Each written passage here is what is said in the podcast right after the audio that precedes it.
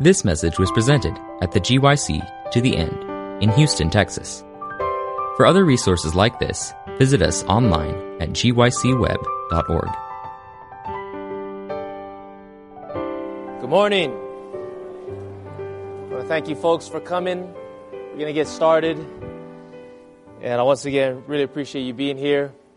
Uh, this seminar is entitled The Art of End Time Preaching.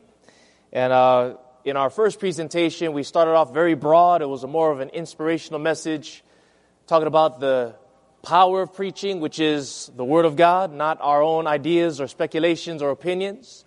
We talked about the purpose of preaching, which is uh, giving people a reason to believe that they might be saved. We talked about the possession of preaching, having a personal experience with the person behind the passage, that is the Lord Jesus. In our next presentation, we're going to talk about the foolishness of preaching and the wisdom of God. It's going to be more practical, and as we continue on in this seminar, the, the presentations will be more and more practical. This is actually a 12 part series. I'm giving half of the seminar in the, the six presentations we have here. Uh, but if you are interested in the whole seminar, you can go to our website, artofpreachingseminar.com. Artofpreachingseminar.com and you'll find uh, the rest of the presentations there as well. Uh, I want to give you a little preview of tomorrow. Tomorrow is really uh, the best day of the seminar. We're going to start with the first, we have four presentations. The first one is entitled The Matter of the Message. And we're going to deal with eight things that every sermon, every Bible study ought to be measured by in order for it to be a complete, powerful message. Eight features, eight F's. It's going to be very, very helpful. Then after that, we're going to sit at the feet of Jesus, listening to and dissecting the greatest sermon that has ever been preached from the greatest preacher that has ever preached, Jesus himself. We're going to look into the hermeneutics and homiletics of Christ in his Sermon at the Mount and learn how to preach just like Jesus did. That's going to be an awesome presentation. And then on our third presentation, we're going to look at 13 steps of how to prepare a sermon from beginning to end. That's going to be very practical. We're going to go through how to study the Bible and how to craft a sermon, how a sermon is, is developed uh, in the womb of our mind and our heart, and the process of it being developed before it's being birthed or delivered to the world behind the pulpit. And then our last presentation, one of my favorites, we're going to talk about creative t- uh, tools of language and speech and talk about the method of the delivery. We're going to deal with the content. We're also going to deal with delivery. And so tomorrow, that's what you can expect. It's going to be very, very good, very exciting. So we hope you, you'll come for that. Uh, our time is very limited, but uh, if you do have questions, I'm more than happy to, to, to speak with any, any of you or all of you uh, at, at the end. We can talk one, uh, on one. We also have a booth, Revelation of Hope Ministries booth. Uh, you can also visit us there uh, during the booth times. But this is uh, part three the purpose of preaching, the foolishness of preaching, the wisdom of God. I hope you brought your Bibles. I hope you brought a notebook. Let's begin with a word of prayer, shall we? Let us pray. Our Father in heaven, oh, we are so grateful that you're a God of mercy and a God of grace, a God of justice and a God of righteousness. And Lord, you are the infinite one the one that has made such a profound difference in our hearts. And Lord, you've also called us. You're wanting to use us to make a difference in this broken world. You want to use our voice, Lord. And Lord, we don't know how. We recognize that we're inadequate, insufficient. So we pray that you'll teach us. As we sit at your feet today, that you would mold us and make us preachers of possession. This is our prayer we ask this in Christ's name. Amen. Amen. Once again, as we review briefly, the power of preaching is the word. The purpose of preaching. It's the means of giving others a reason to believe so that they might be saved. And we, as we mentioned, have to be preachers of possession, meaning that it's not just a profession, something that we go to school and learn. It's more than that. It has to be something that we possess within. We have to come up with our own theology of preaching based on the word, of course, but we have to articulate it for our own lives, For me, my definition of preaching is the personal illumination of divine revelation erupting in public proclamation. It is the unlocking of the gates of glory by providing people the keys to the kingdom of heaven. It's, it's, it's more than a profession. It's a possession. So we dealt with the power of preaching and the purpose of preaching, but in this presentation, we want to look at the problems of preaching. Because many times preaching can be very messy, very unmoving, and very unimpressive. There are challenges and difficulties and even weaknesses that we face in preaching. And so our objective in this presentation is basically to recognize the human weakness of preaching. And as we do so, it will save us from pride and self sufficiency, which is a great trap of the devil when it comes to preaching.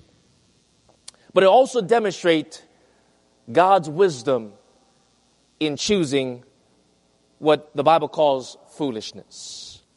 Probably the clearest text in the Bible that describes the purpose of preaching is the one that we read in 1 Corinthians 1, verse 21. For after that, in the wisdom of God, the world by wisdom knew not God. It pleased God by the foolishness of preaching to what?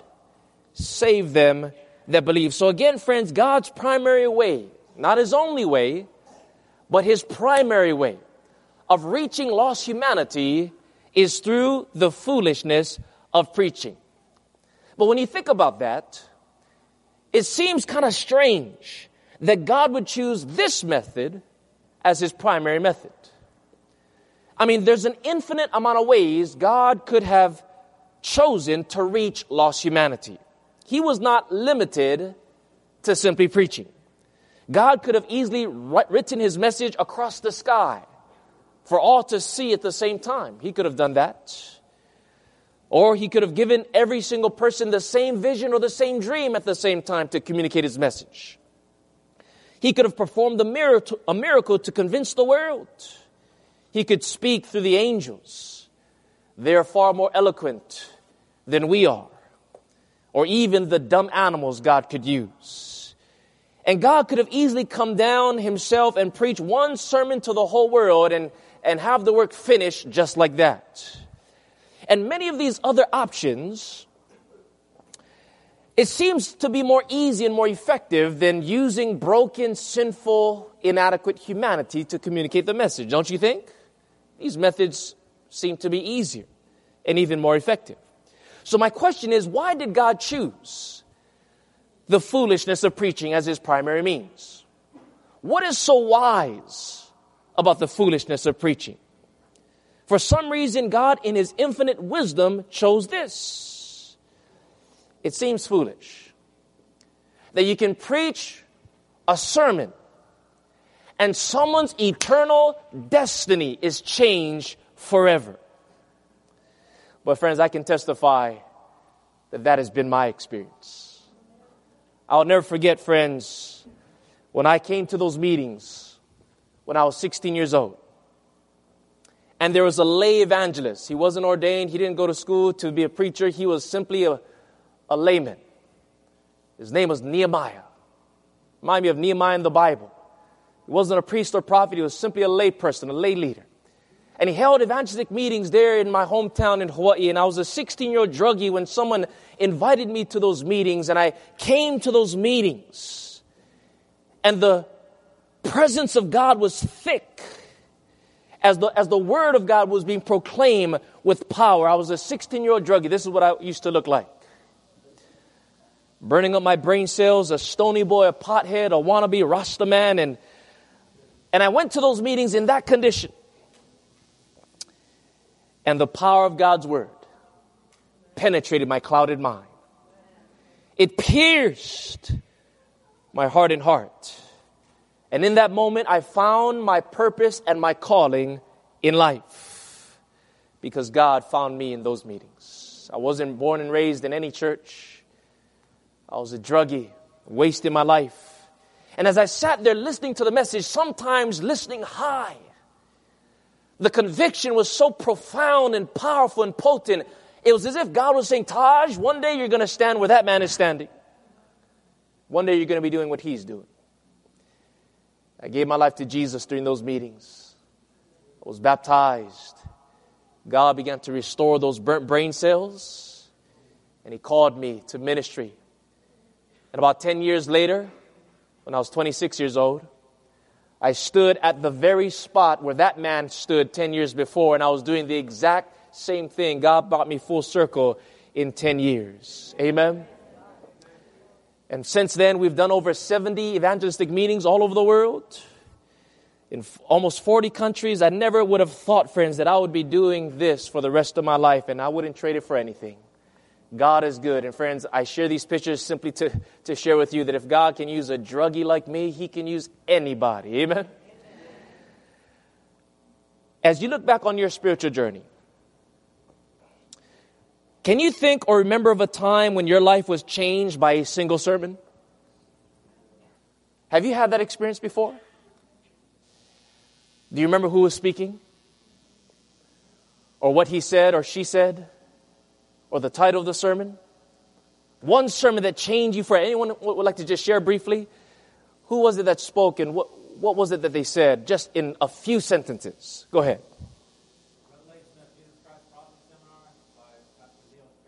Wow.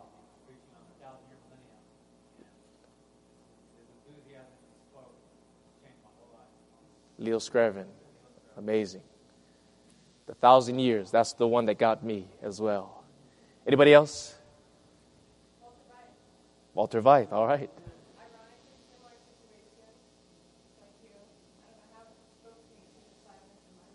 Mm. Wow.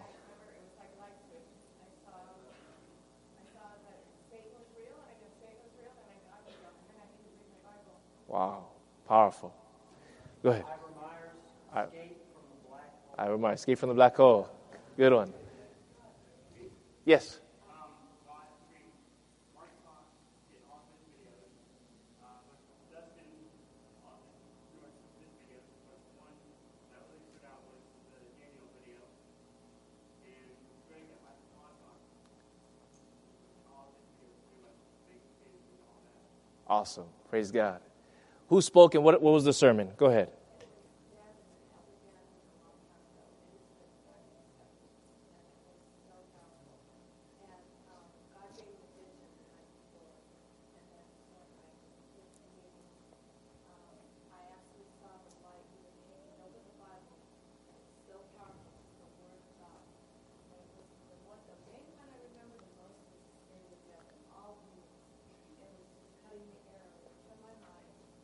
Praise God. Beautiful. Amen. A few more? Yes.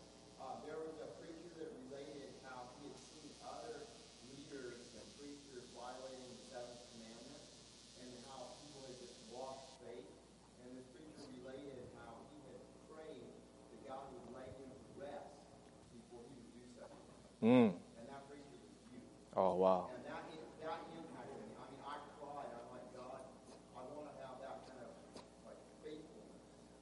Praise the Lord, brother. Praise God, man. Very encouraging. Sister?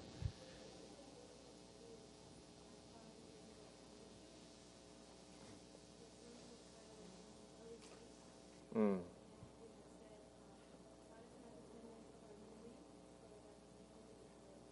Amen. Amen. Praise God, sister. To God be the glory. A few, few others. This is, yes, my brother. Um, 1995, uh, Leo Schreven, I am the God of Jacob. Mm. I am peace. But God identifies with the rest of people. Powerful. Leo Schreven. Amazing. Yes. Four kinds of love. Mitch Williams. Oh, wow. Awesome. Back there? Awesome. Unashamed. Beautiful. It's amazing, friends, to think that you listen to a sermon or you preach a sermon and someone's eternal destiny is changed forever. That's powerful. Amen? Preaching is the primary way God chose and ordained for the salvation of souls. the wisdom of God chose the foolishness of preaching. But why does the Bible call it foolishness? There are two reasons. How many?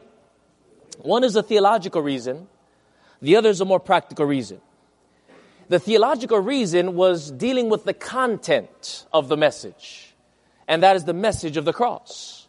You see, Paul made it clear that it was the message of the cross was to them that perish foolishness. You see, the proud, self-exalting, sinful heart cannot comprehend why a God would ever die. You see, the gods of the pagans were strong and powerful and vengeful gods, gods that needed to be appeased by human sacrifice. And so the idea of the Christian God, of the Christian God dying upon a cruel Roman cross was looked upon as ludicrous in the minds of many people during the day, days of Paul. The pagans and the worldlings looked upon the God of the Christian as weak and as foolish.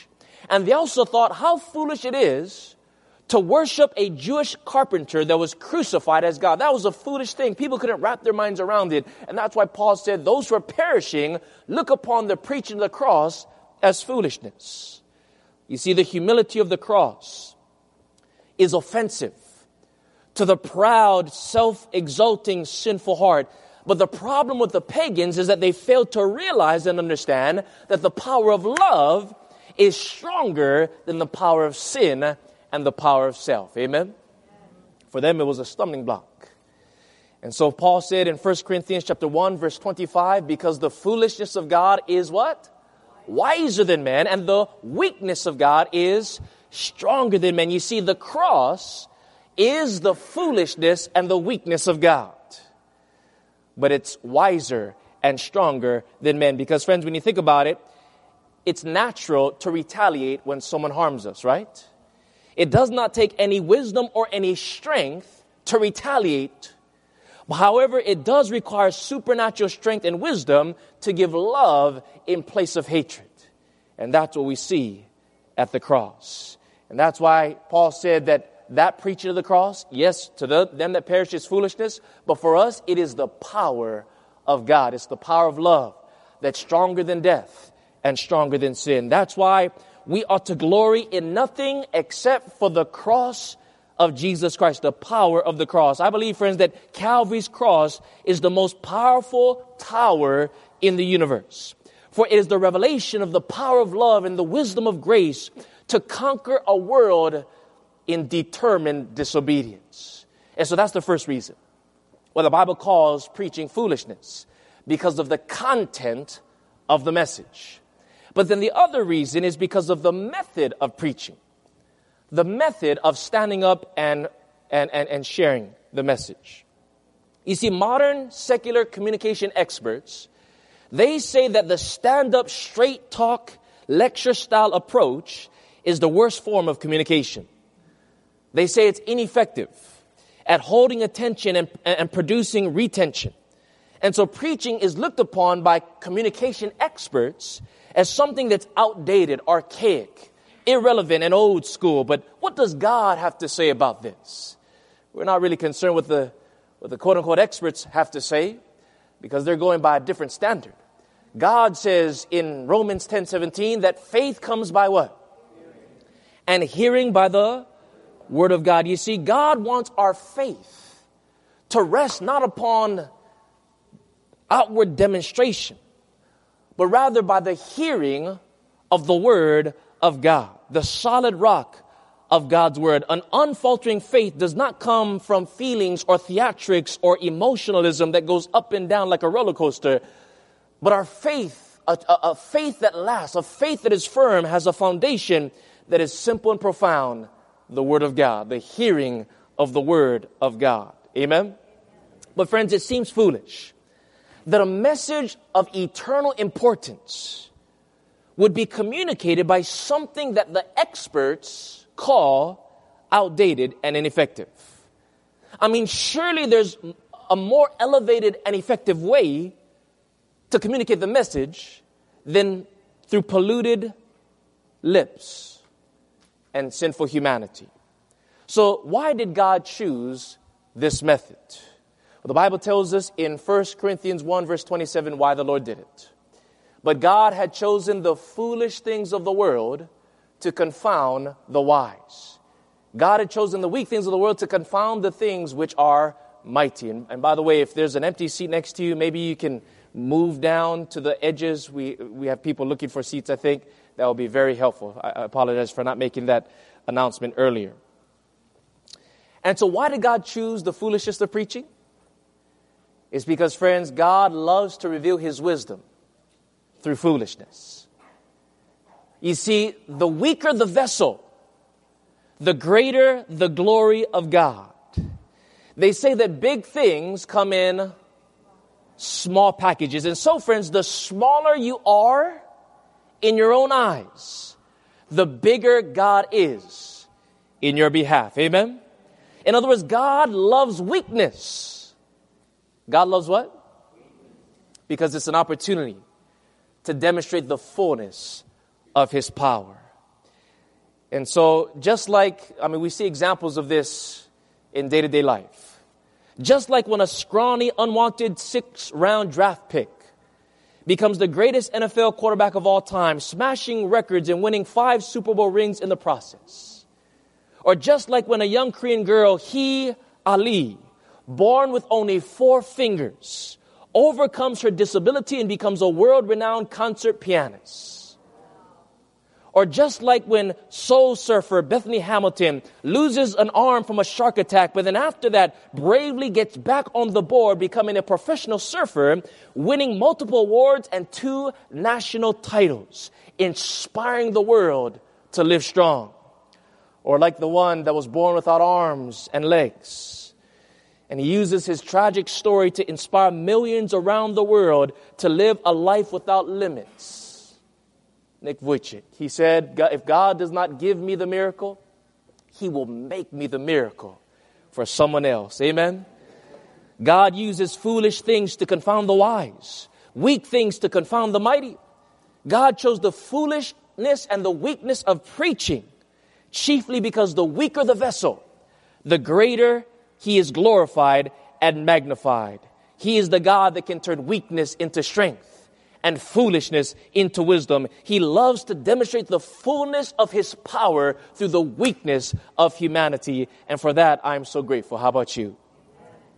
So now we want to highlight some of the weaknesses of preaching and see how the Lord turns it into strength and into power.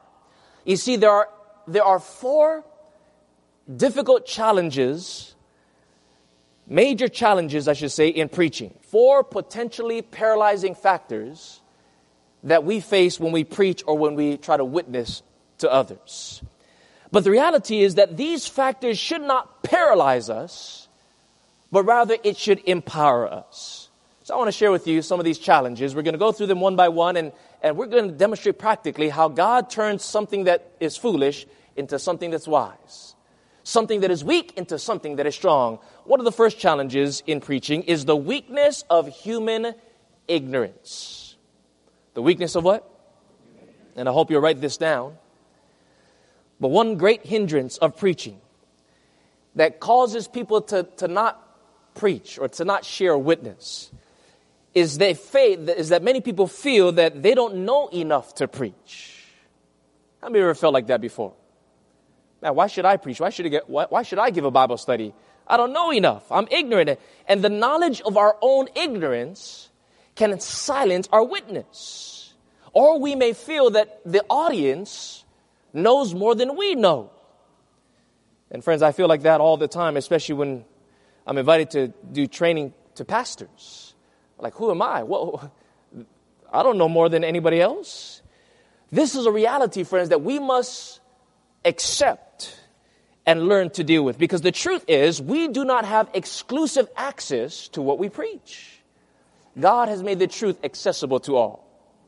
It says here in the book Counsels on Sabbath School Work, Ellen White writes, the Bible was written for who? Not the scholar, but the common people, as well as for scholars. And it is within the comprehension of all. You see, the reality of this fact will cause the novice, the, the, the novice or beginner preacher to feel intimidated to preach. They'll think to themselves, I don't know enough. What can I teach others? But what we need to worry about is not our, our ignorance. We don't have to worry about what we don't know. We just have to make sure that we know Jesus. Amen? We just have to share, don't worry about what you don't know. Just share what you know and who you know. You see, in order to lead someone, literally and physically, you don't have to be a mile ahead of, them. In order to lead someone, you just got to be one half step ahead of that person in order to lead someone. Is that right? In fact, it's, it's, it's sometimes ineffective. It's very ineffective, in fact, if you're a mile ahead of someone trying to lead someone. You only have to be one step ahead of somebody or a half step. So don't worry about what you don't know. Just share what you got. Amen? And share who you know. I love what it says here. Acts 4 13. Now, when they saw the boldness of Peter and John and perceived that they were unlearned and ignorant men, if you look up the Greek, it's the word idiotes. That means that they were looked upon as a bunch of idiots. unlearned and ignorant men, Bible says that they marveled and took knowledge of them that they had been with Jesus. You see, sometimes it's not really about what we are saying that makes an impact but rather the power and the conviction of how we say it. You see, most people may know that we might be unlearned and ignorant and we don't know a lot. So what?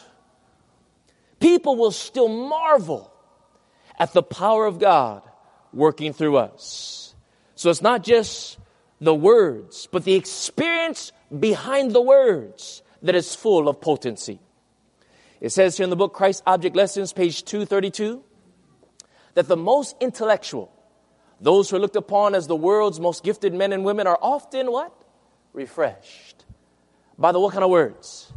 The simple words of one who loves God and can speak of that love as naturally as the worldling speaks of things that interest him most deeply. Friends, you don't have to have a degree in order to preach.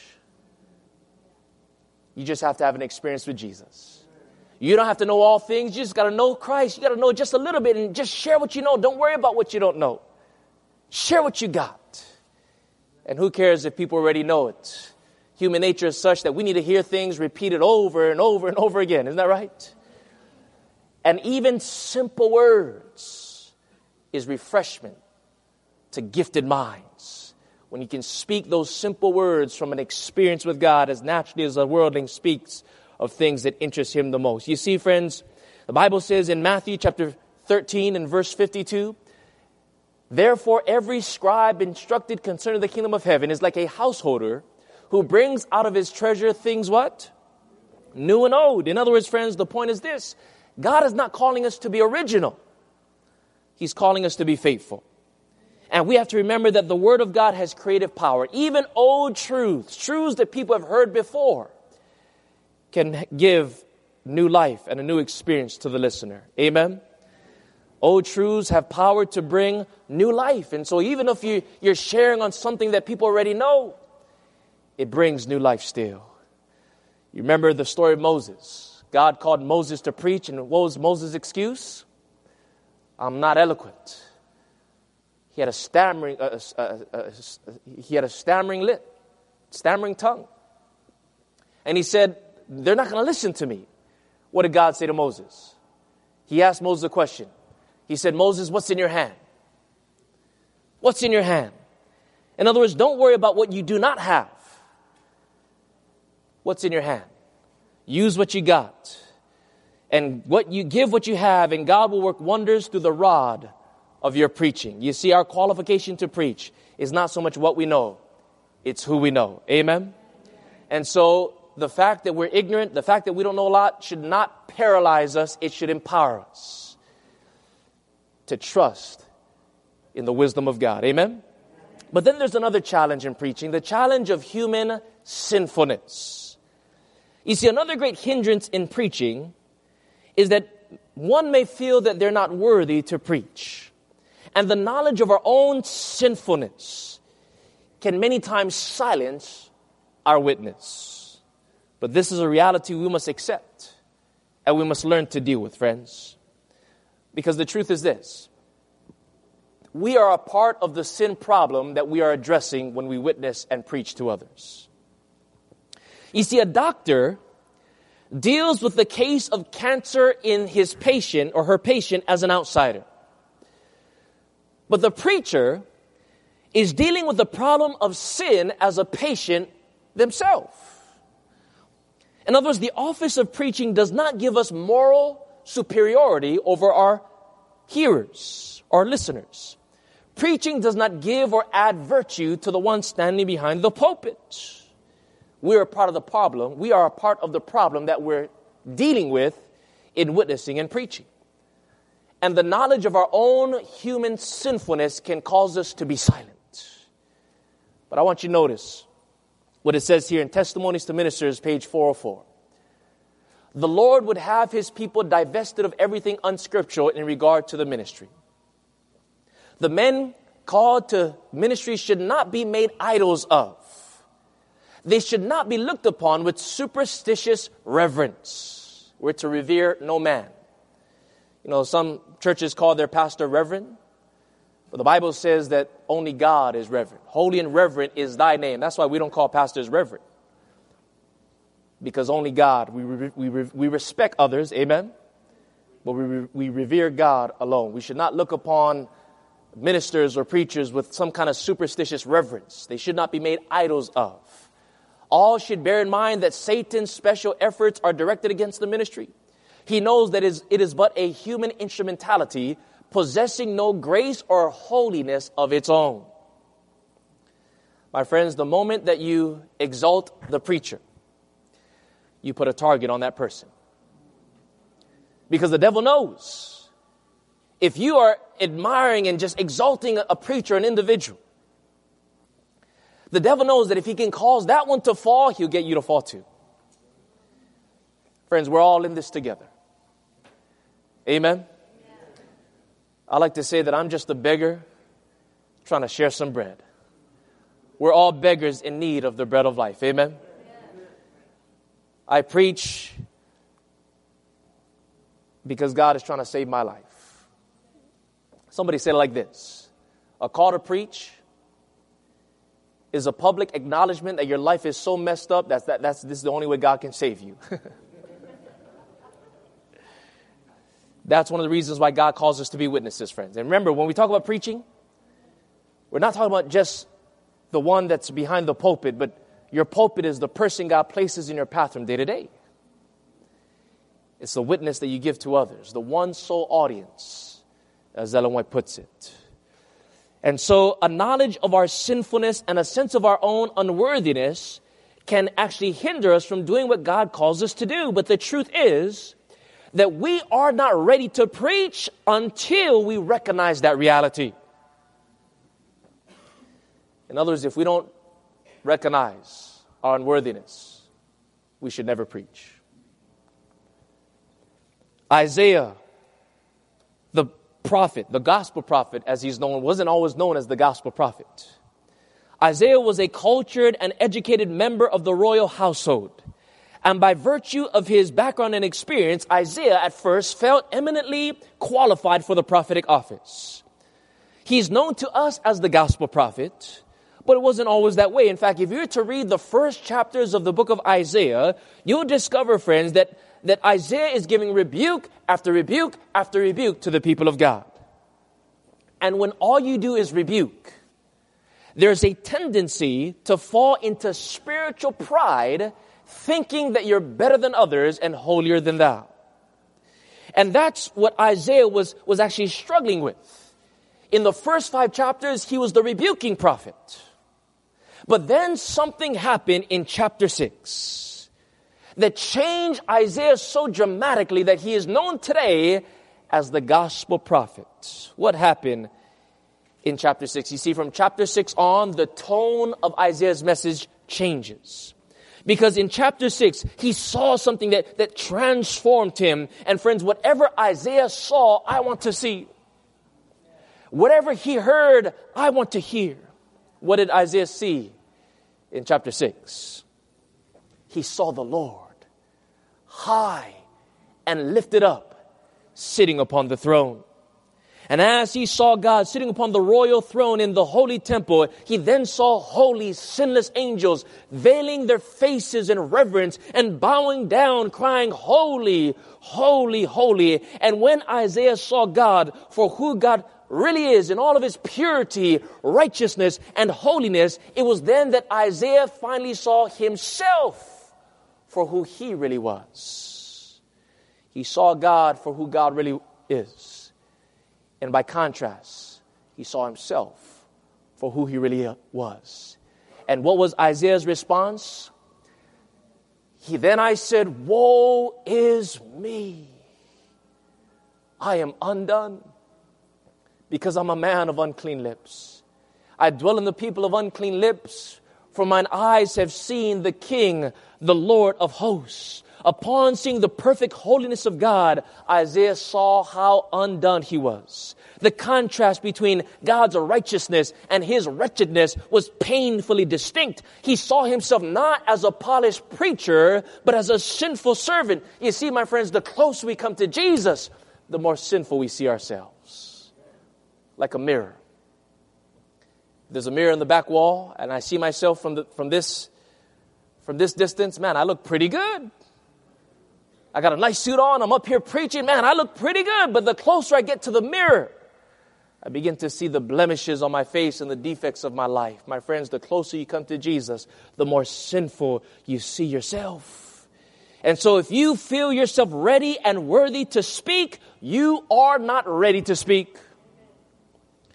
But if you feel yourself unworthy to speak even a word, that's when the Lord does for us what he did for Isaiah. He purges our lips and our hearts with the coal from the altar of incense. That fiery rock, a symbol of Christ, who purges our lives and our lips from self righteousness. Amen? And so when we let Jesus purge our hearts, then he is proclaimed on our lips and only then will we be able to say, like Isaiah said, Here am I, Lord, send me. Isaiah needed to see God first in order to reveal him to others. The vision of God's purity revealed his own impurity and weakness. And when Isaiah was, saw that, he was now ready to identify with broken, suffering, sinful humanity. Now he was ready to go. Why? Because he had empathy and humility for others. You see, friends, the awareness of our weak, sinful condition ought to produce these two things humility. What is humility? A low view of oneself. That will protect us from being proud when we preach. But also, it should produce in, in us empathy. Empathy is the ability to understand and share in the feelings of others. This will enable us to connect with our audience, not as a preacher preaching from a pedestal, but as a fellow traveler in the wilderness seeking to head to the promised land together. Amen? But it should not produce self consciousness. Don't let the knowledge of your weakness and sinfulness cause you to be silent. I like what Henry Wright said, powerful Adventist preacher, he said, We do not want to pass our fears and doubts to people, but our faith and hopes. Use the pulpit to announce what God has done for you, not what sin has done to you. Amen? Remember this reality, friends, that God still uses imperfect people to preach a perfect message. So don't wait till you're perfect to preach. If you do, you will die a silent death. Amen? But then there's another potentially paralyzing factor when it comes to preaching. Not only the challenge of human ignorance and the challenge of human sinfulness, but number three, the challenge of human comprehension. Another great hindrance in preaching is that the nature of the subject matter is that it cannot be fully explained with human words. This is a reality we must accept and learn to deal with. You see, God, the subject of God and the subject of truth, is not like math or English, the subjects of math and English that where all the idiosyncrasies can be mastered and explained. When it comes to God and truth, we're dealing with a subject that is too deep and too profound to be explained with human language and to be comprehended with a three and a half pound brain. God can never be fully known to us. Therefore, he can never be fully explained by us. The Bible says that we know in part and we prophesy in part. Now, does that mean that we can never know truth? Not at all, friends. We don't believe in relativism. We believe that we can actually know truth because that's what Jesus said. John 8 32, Jesus said, You shall know the truth, and the truth shall make you free. Friends, we can actually know in an absolute objective sense. There is religious relativism that is infecting many churches of the world today like cancer, and people, as a result, don't know what they believe. There are no absolutes, they say, but friends, that is a satanic deception. We can know what the truth is. And when we do, it will make us free. Amen? The point is simply this, though, that the subject matter of our message cannot be mastered. It can never be fully mastered. And it's interesting that the academic degree in seminary is a master's of divinity, but friends, we can never master divinity. Maybe we should change it to grasper of divinity.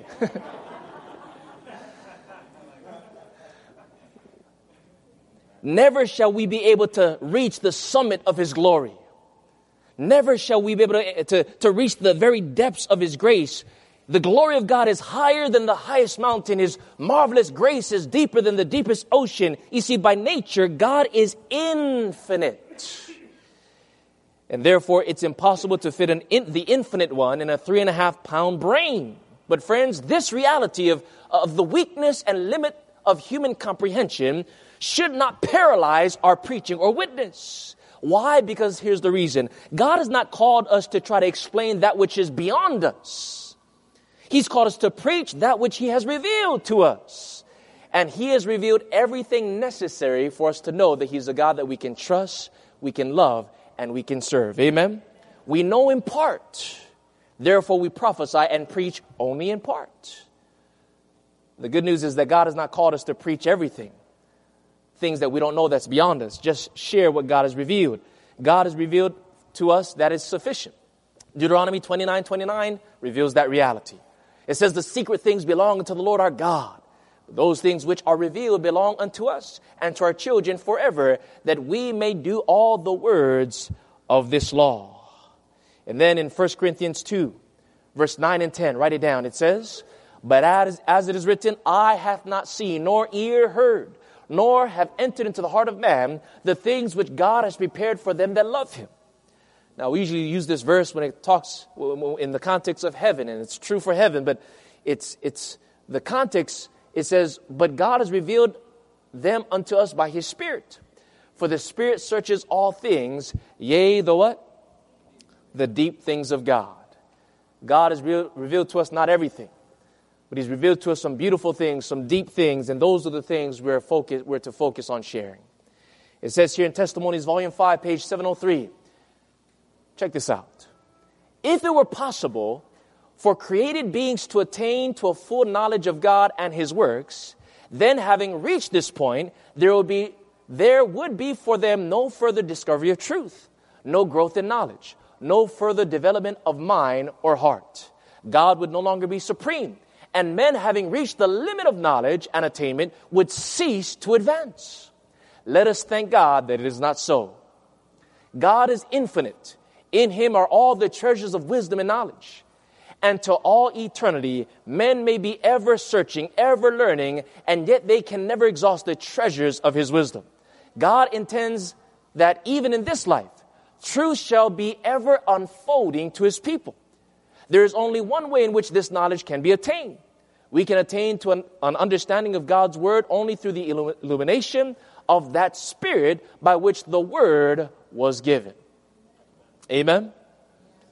So, what's the point? We need to remain in tune with the Holy Spirit. We need to approach the pulpit with reverence and holy awe. We should not major in the minors and minor in the majors. Let's focus and preach on that which is clear. And let us cease making salvational issues out of things that are not. Can you say amen? There are many people within this church that's coming up with some things and they're making salvational issues on, on things that are not salvational issues at all. My friends, let's remember that we're going to be studying God throughout the ceaseless ages of eternity. Amen? And so let's not major in minors and minor in majors, but also let's look forward to the day when the Bible says, That which is perfect is come, and that which is in part shall be done away with. And then we shall know even as we are known. That's exciting. Amen? And so, the limit or the, the, the weakness of human comprehension should not hinder the preacher, it should empower us to make plain the things that God has revealed. Then there's the fourth challenge the weakness of human attention. Another challenge in preaching is that the modern mind cannot handle a talking head. You see, our world is so sin saturated, we are accustomed to sound bites and flashing lights. Our attention span is so short. Our spiritual sensibilities have become numb by the anesthesia of worldliness. The frontal lobe has been turned off, switched off, and desensitized. The soil of human hearts has been hardened by the trampling of constant stimulation, so much so that the seed of God's word seldom penetrates the hardened ground of our lives. You see, naturally, a talking head will put you to sleep. And some of you are struggling with that even right now. if you feel sleepy, just shake yourself. and if you see someone nodding off, just go ahead and give them a sanctified nudge. For now is a high time for us to awake out of sleep. but that's the reality, friends, that we face the foolishness of preaching. You see, the, natu- the naturally a talking head will put us to sleep. But here's the thing, friends. The problem is not with the message. It is with our own desensitized minds. But how do we overcome this potentially paralyzing factor? How do we overcome the weakness of human attention? Well, here's how we not, how, how we not do it. We don't try to overcome it by copying or competing with cheap Hollywood theatrics. We don't, we need to contextualize the method without compromising the message. I call it contextualize without compromise. We do, we overcome the weakness of human attention by using media and music not to replace the Word of God, but to complement the preaching of the Word. Nothing can or ever should take place, take the place of God's primary means of saving lost humanity, the foolishness of preaching. And so the preacher needs to learn how to use language in such a way to capture and captivate the mind. His illustrations ought to be relevant. His tone must be engaging. His theology must be sound, and his language ought to be profound. You see, God calls us to be biblical, but also beautiful. He calls us to be right, but also winsome.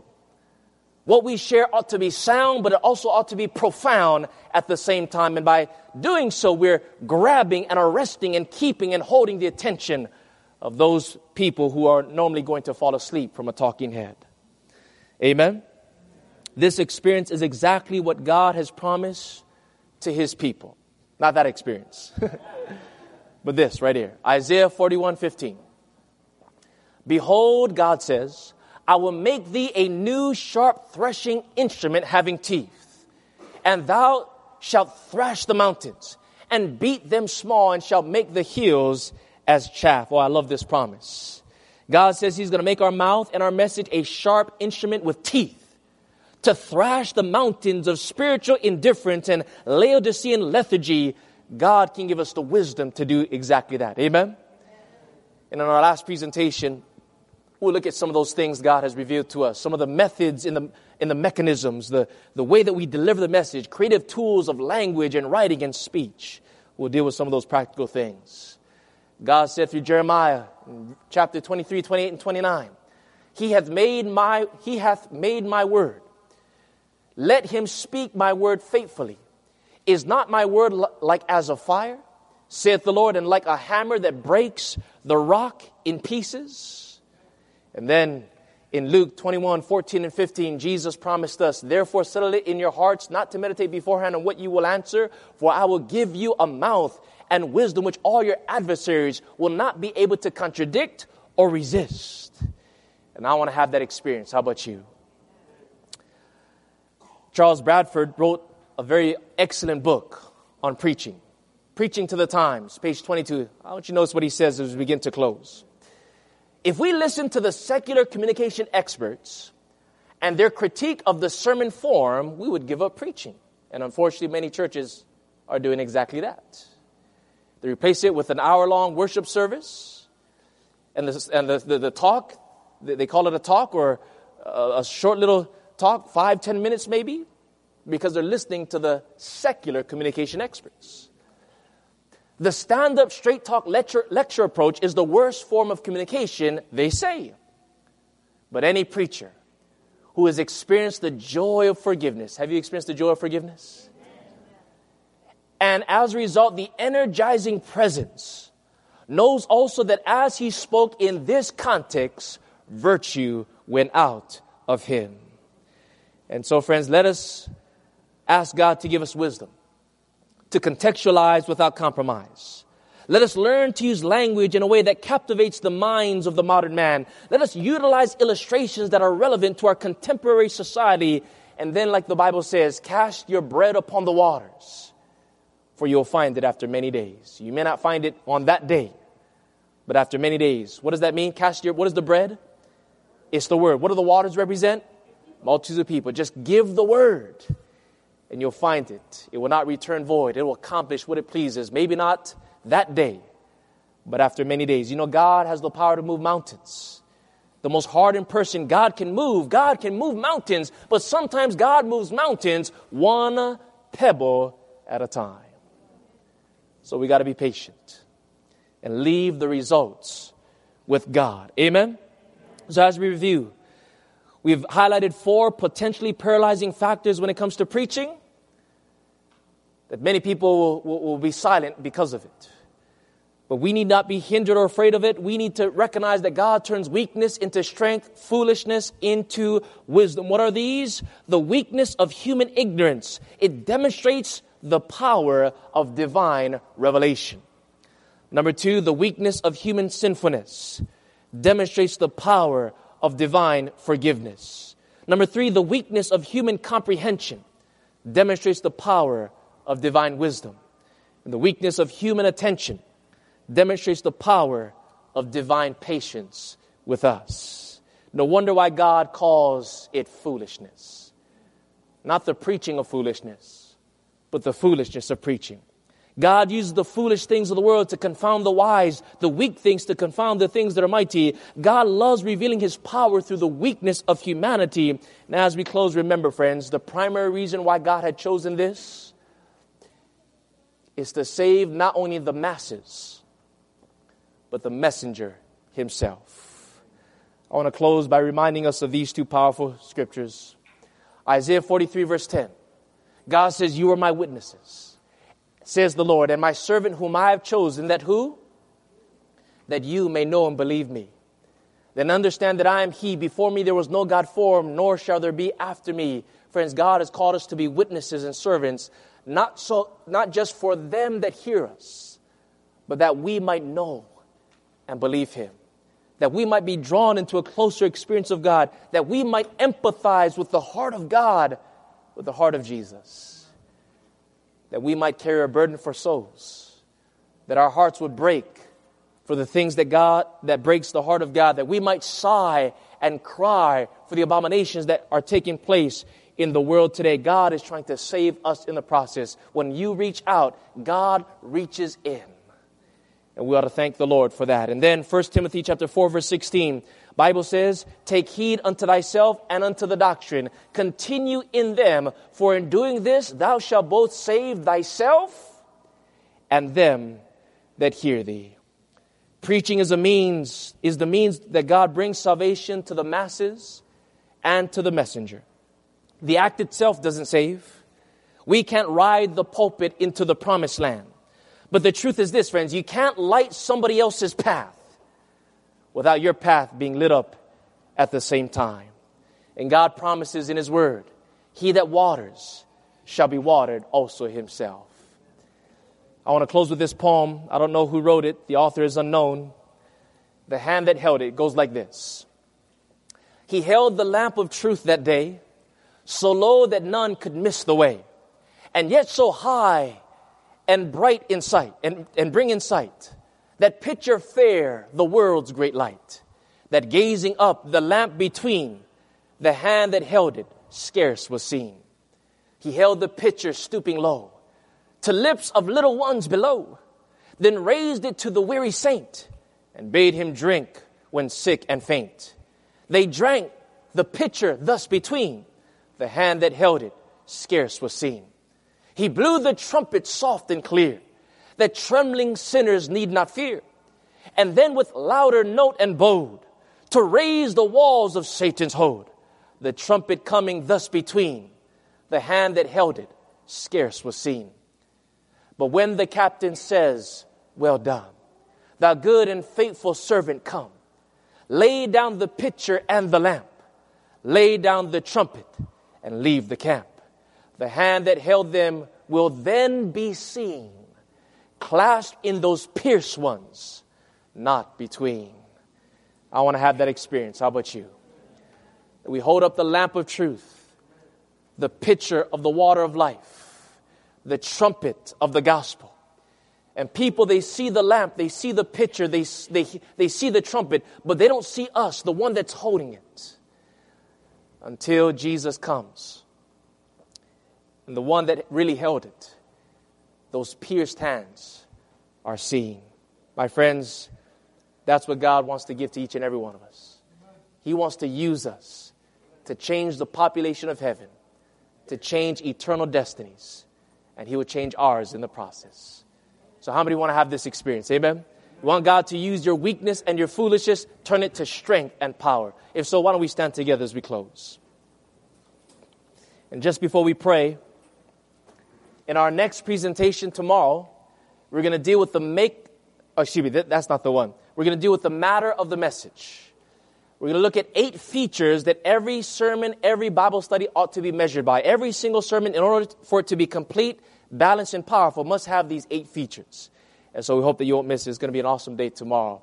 Uh, pray, and the Lord will, will show you where you need to be. If you need to be back here or another seminar, uh, let the Holy Spirit lead. But let us pray as we close. Thank you so much, God for your great love and mercy. Thank you, Lord, that you chose the foolishness of preaching, not only to save the masses, but to save us.